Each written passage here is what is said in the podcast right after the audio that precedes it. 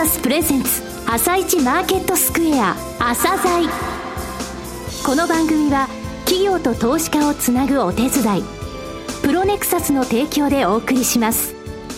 皆さんおはようございます。アシスタントの玉木葵です。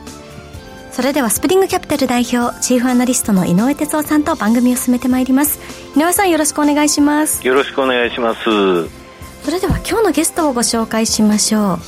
今日ご紹介する企業は証券コード2499日本和装ホールディングスです。はい、えー、日本和装ホールディングスさんですね、はい、無料着物着付け教室を全国で展開されてますが、はい、えー、今年創業40周年なんですね、えー、そのイベント、それからですね、これからの成長戦略で EC 事業ですね、こちらに力を入れていくと、うん、これはカタリストになると思いますので、はい、えー、合わせてお聞きください。はい。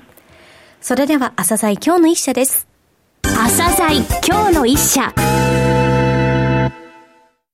本日は証券コード2499東証スタンダード市場上場の日本和装ホールディングスさんにお越しいただきました。お話しいただきますのは代表取締役社長の道面義雄さんです。本日はよろしくお願いします。よろしくお願いいたします。えー、1984年に福岡で創業され、今期創業40周年を迎えられました。えー、まずは簡単にですね、えー、事業内容をご紹介ください。当社は和装品全般の販売仲介事業を行っております。この名の通りですね、販売する場を提供するということで、着物や帯を販売する場を作っていく事業を行っております。日本の伝統文化である着物をご自身で着られる方を一人でも多く増やしたいという思いから、受講料無料のですね、着物着付け教室を1987年よりスタートし、現在は日本全国でこれを展開しております。商品の使い方や価値をよく理解した上で、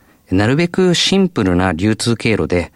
しかも安心してご購入したいという現代の消費者のニーズを考え、それを着物という商品において実現するために、当社はこの受講料無料の着物着付け教室を消費者にとっての入り口として着物販売仲介事業のシステムを開発し、拡大充実させてきました。販売仲介事業の販売の部分わかるんですけど、後半のこの仲介っていうのはなぜ仲介っていうのを付けられてるのかってことなんですけど。はい。あくまでもですね、販売する販売店は当社ではなく、当社に加盟していただいている織元や染元、産地売り問屋が販売店となり、なるほど。お客様は、その当社の教室で着物を着られるようになったお客様が消費者として、えそのお二方を引き合わせていく。なるほど。そういった立ち位置が当社の立ち位置でございます。結びつける仲立ちっていうことですね。おっしゃる通りです。なるほど。販売仲介ってそういう意味なんですね。はい。えー、御社の強みの部分お話しください。えまず第一に、うん、お客様は着物をご自身で着られる方というのが当社の強みだと思っております。うん、えー、同業他社様をはじめ、この業界の中で和装品を扱っている会社さんたくさんあるんですけれども、はい、中にはですね、着物をご自身で着られないという方もいらっしゃいます。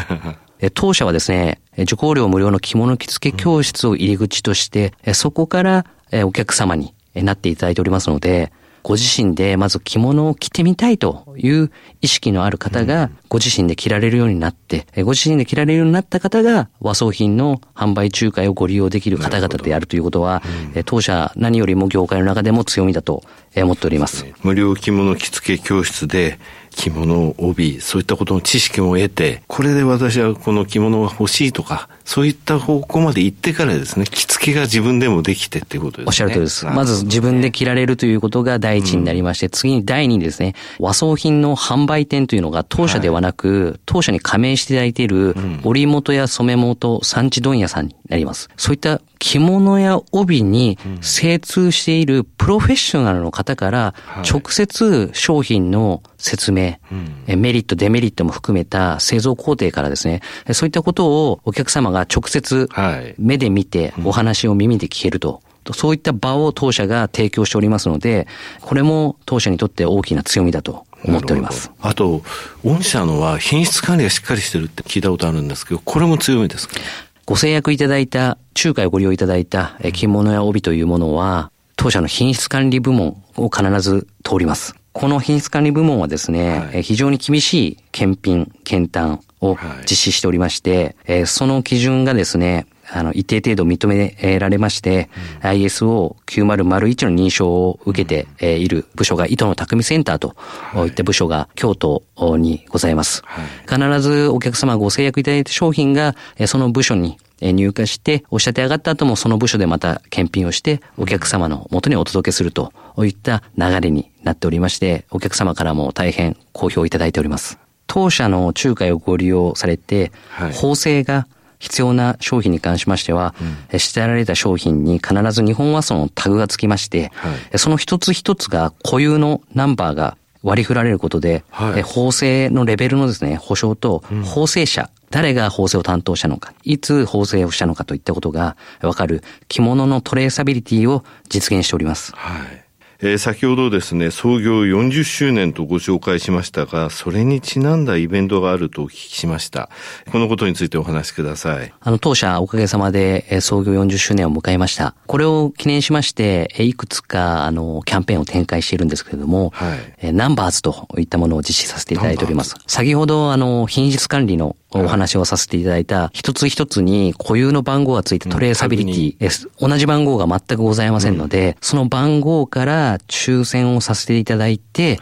毎月100名の方に5000円分のお食事券をプレゼントするといったキャンペーンを実施しております。この目的はですね、まあ、今までちょっと着物を着ていたけど、ちょっと遠ざかってしまったという方、も含めて、タンスの中をですね、もう一度開けていただいて、着物を広げていただかないと番号がわかりませんので、なるほど。まあ、すぐ着物を着なくてもですね、うん、今一度もう一回着物に触れていただくという機会を、やっぱ作るべきではないかということで、このキャンペーンを実施させていただいております。ね、また、リボーンザシルクプロジェクトといったものを実施させていただいております。これはですね、あの、幻の国産の太平長安を使った、あの、養蚕支援事業を取り組んでおります。この太平長安は眉の品種でございまして、かつて作られていた素晴らしい日本のですね、技術が詰まった品質のいい眉だったんですけれども、改めてこの太平長安を復刻させようといったことで当社が協力をさせていただいているということです。かつては戦前戦後の時はですね、やっぱりこの産業が、あの、日本を支える一つの事業だったと思うんですけども、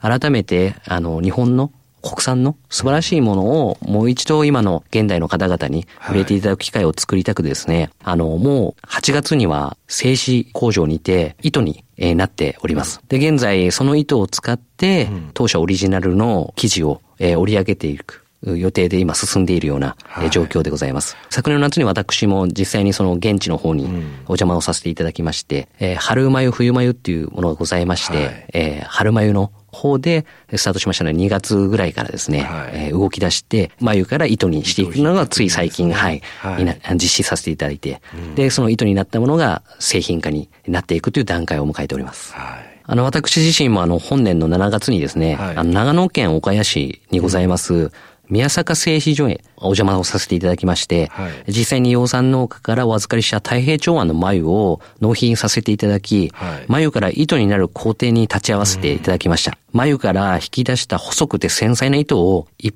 本一本手作業で紡いでいくのはとても難しい作業でございまして、私自身もあの実際にチャレンジさせていただいたんですけども、もう苦戦に苦戦を重ねてですね、あの大変貴重な体験をさせていただきました。あの、詳細については、あの、僭越ながら私がやらせていただいております、あの、YouTube チャンネルでアップ、はい、同面チャンネルでアップしておりますので、はい、えー、もしもお時間ある方はご紹介いただきましたら幸いでございます。はい、当社は、あの、本年、創業40周年を迎えることができました。これも一重に株主の皆様をはじめ、関係者の皆様のご支援の賜物と心より感謝を申し上げております。そこで、株主の皆様や感謝の意を表すとともに、創業40周年を記念しまして、2023年12月期の期末配当予想につきましては、はい、当初1株当たり配当金4円の予想から1円増配し、1株当たり5円とする予定です。また株主優待についても、今回限定ではございますが、特別株主優待として、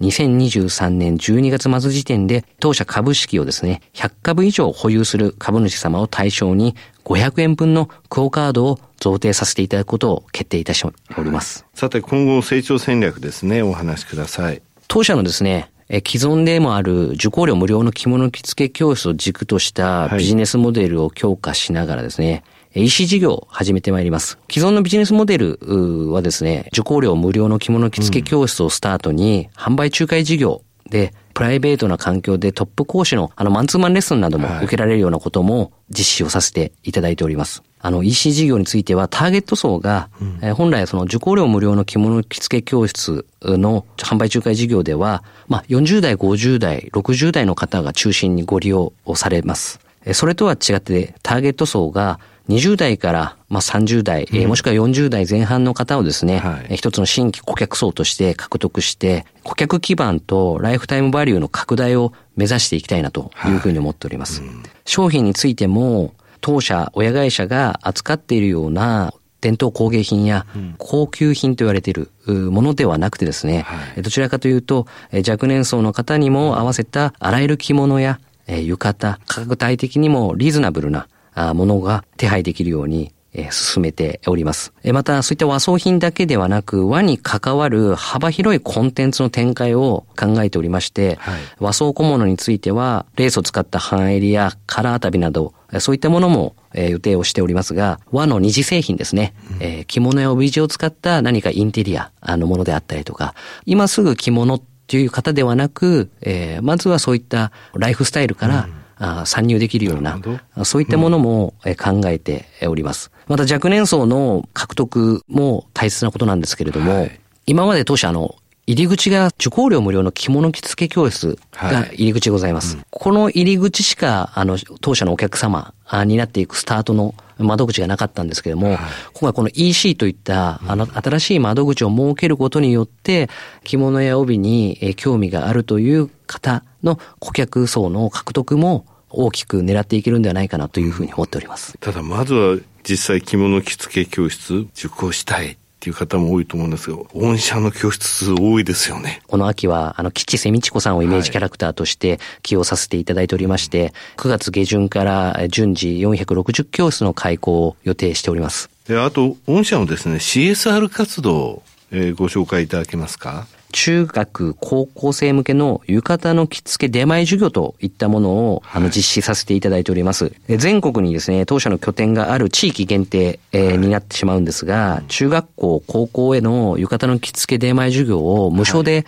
行っております。2022年6月から、本年の7月、現在までにですね、東京、千葉、横浜、静岡、名古屋、岡山など、合計39校のおよそ4200名の生徒さんに着付けの授業を行いました。家庭科の教科書でただ学習するだけではなくてですね、はい、実際に触れて、自分で着られるようになることで、和装への関心が高まると思っております。浴衣に触れた生徒の皆さんがですね、豊かなる文化の残る日本社会をやはり形成していくと当社は信じてこの活動を続けているような状況でございます。生徒さんたちの感想どうでした？そうですね。私も実際にあの昨年の7月に、あの、はい、私自身の母校で、あの、開催させていただいて、はい、はい、私もちょっとお邪魔させていただいたんですけれども、はい、こういった浴衣の着付け体験といったものを通じて、浴衣が着られるようになって、まあ、日本の文化の一つですよね。に、また、こう、行ってみたいという声を聞いてですね、ああ、実施してよかったなという思いでいっぱいになりました。最後になりましたら、リスナーに向けて一言お願いします。当社日本和装ホールディングスは、創業40周年を迎えました。これも一重に、株主の皆様をはじめ、従業員や取引先、多くのステークホルダーの皆様のおかげでございます。次なる時代に向かってですね、努力を重ねていき、多くの皆様に喜んでいただけるような企業になるべく精進してまいりますので、どうぞ引き続き皆様、当社日本和装ホールディングスご支援いただければと思っております。どうぞよろしくお願い申し上げます。道面さん、本日はどうもありがとうございました。ありがとうございました。今日の一社、日本和装ホールディングスをご紹介しました。さらに井上さんにお話しいただきます。はい、えー、和装業界って実は2200億円程度ニッチな市場なんですよね。その中でこの伝統、文化っていうものをですね、はい、残し、また伝える、興味を持ってもらう、えー、そういうことのために一生懸命やられて40年っていうことですよね。えー、あの、今年の秋につきましても全国460教室で無料着付けをされるということなんですけど、ね、はい、実はね、